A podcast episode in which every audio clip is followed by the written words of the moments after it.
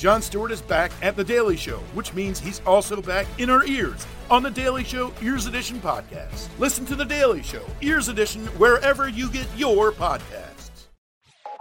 You're listening to Comedy Central.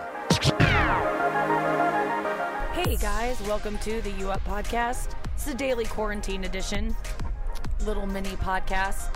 I am uh, still in St. Louis. I just went out for the first time since uh, the quarantine or since I've been in quarantine, I guess. Um, first time in nine days, I believe. At this point, I really don't even know when the last time I, I, I think it's nine days. And I've only gone out for runs. That's the only time I've left the house. And it flew by, gotta be honest with you. That did not feel like nine days. It felt like a long weekend. So, needed it. And um, just went to the grocery store for the first time, which was really unnerving leading up to it. I actually felt really prepared and excited because I like put on my gloves and my my mom made me this um, mask. My mom was like sewing masks the other night, and I was telling uh, Carlisle yesterday. She just like she had this like idea to like make masks for hospitals and then she was like this is hard and then she made two and she's like these are for us and it's like it is kind of cool to wear my mom's mask out and about and feel more protected sweet but I was I'm the only one in St. Louis wearing a goddamn mask in public. I mean, this is, it just hasn't taken hold here in that way and I looked I was legit, you guys. I was wearing these crazy pink gloves. I posted a picture on Instagram. I um, have this white, bright white mask. I'm decked out in all black otherwise because I'm just like, that's the comfiest clothing I have. I look like a Secret Service agent who is about to go clean a bathroom, like a really hazardous bathroom. And so it does it is um like hazmat chic, but it it, it looks stupid. You look stupid if everyone else isn't doing it. And that's like my biggest fear is looking like stupid. And my literally, my dad wouldn't even go with me. My dad, I was like, Dad, will you please go with me? And my mom's like, Well, that ups our chances. And I'm like, But I just, I'm sorry of like, you know, someone bringing something home. And I'm like, Nah, okay, I know that, but like I need help with groceries. Like getting groceries. Shout out to anyone who gets like so many groceries and has to like put the like grocery shopping is a nightmare. I hate it. And that was actually a very pleasant experience compared to what I thought it was going to be. So if that was pleasant, it just might it's grocery shopping sucks. You have to lug it off the shelves, then you have to lug it onto the shop like onto the thing I just love that I only buy what I eat. So like my checkout experience is always very short. That was a excruciating amount of time to be with two women who are just one woman is packing up my bags because I don't feel like if that's my job or not because they do it there at Trader Joe's for you. And then the other woman is ringing me up and we're just all in silence as I'm wearing this ridiculous mask that no one else in the store is wearing. No one's wearing gloves, no one's wearing masks. I'm in dishwashing gloves and this bright mask. And um and I can't communicate with anyone. I keep asking where things are, but no one can like understand me without like seeing my mouth. Like it's a crucial part of communication is like kind of looking at someone's face and being like they're telling me what they need. But when you have a mask on, there ain't, there ain't shit to to say. You can't do anything. The good thing about wearing a mask is that you get to be like, fucking hate you. You like I get to go home right now and I can mouth I can get out all my anger at my parents, which I don't really even have that much of. Like you would think it would be more because I'm living at home with them, but it's actually been a really pleasant experience. But if you do feel like getting some anger out, put on a mask, go out and just or just like through a window, just look at someone and look like you'll just be looking at them, which is already creepy enough. But you could just be saying the worst things, but you just mouth them and they they won't know what you're saying because I'm wondering. I'm gonna do like maybe a test later to see if like you can really tell by your eyes if I'm like pissed off or if I'm smiling. I mean, I know your eyes crinkle up when you smile, but like, could I maybe just like freeze them? I got enough Botox kicking right now. Thank God. Um, actually, I haven't even given a thought to my goddamn face in so long. It's been pretty nice. Um, yeah, but going to Trader Joe's was a wild experience because I looked so stupid. And everyone was like kind of snickering at me. I mean, maybe I'm making this about me, and maybe I did eat an edible before I left. So I was maybe feeling a little bit like they're talking about me. But genuinely, you guys, there were probably like 30 people in the store, and all of them clocked me and was like, that person's a weirdo. So, whatever.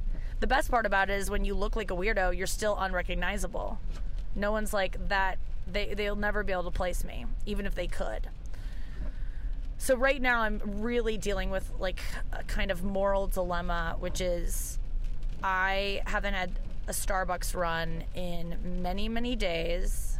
And even when they were still open, the drive throughs are still open. It is not an essential business. They should all be closed. This shouldn't be a dilemma for me, but I really, really want a Starbucks right now. And I know that I should just probably quit now because I know I'm. You guys are like, Nikki, it's fucking Starbucks. Who cares? Just let yourself have it. Here's my dilemma. Obviously, the people working there, I don't think they should be working there. Even though Starbucks did say that they would give them all a month's paid leave if they felt like they were at risk. But Starbucks, just fucking close your stores. Just do it. So addicts like me don't get to go do this. Because here's the thing I'm going to place a mobile order. I'm going to go through the drive through, so it's going to be a safe handoff. But, like, I'm still, it's still, you know, drinking something that other people have put their hands on, you know? Even if they're wearing gloves, it's like gloves get stuff on them. And even if they're. So I'm putting myself at risk putting my parent I even asked my parents today, you guys. I was like, "Do you guys mind if I go to Starbucks and do you feel like if you guys get coronavirus, will you blame this Starbucks run? I need to know now because I will not do it. And they were like, "No, Nikki, go get Starbucks." And I was like, "Because I'm also to go to Trader Joe's because I could, so I could get it there. So you guys don't know." But I'm really like struggling with like things need to be closed so that us assholes don't keep wanting to do the things. I know Starbucks, I know you want to make money. I I just I hear that. I hear that so much now. I want to make money more than ever because I want to be able to afford to survive the next one of these. And I want a dope ass bunker. You guys know this. But here's what I'm going to do. Here's what I'm going to propose. I'm driving to the Starbucks. I have not placed a mobile order yet. I don't know what I'm actually going to do. I feel like such a hypocrite to tell people to stay in, but yet I'm going out and getting Starbucks. I also monitor Starbucks uh, workers on Reddit because they all post on this Reddit, and I love reading their experience because I see them every day multiple times. I, I mean, I'm kind of crazy, let's be honest, but it's just, I want to see the humanity in my addiction. like, I feel for the people that work there. I also am like, kind of secretly want to work there. I gotta be honest with you guys. I mean, not right now, but um, so what I'm gonna do is I think I have a hundred dollar bill in my wallet, and I think I'm gonna tip a hundred dollar, which I'm. It's listen, it's not that much split with like probably five people working. They each get twenty bucks. I mean, that's decent.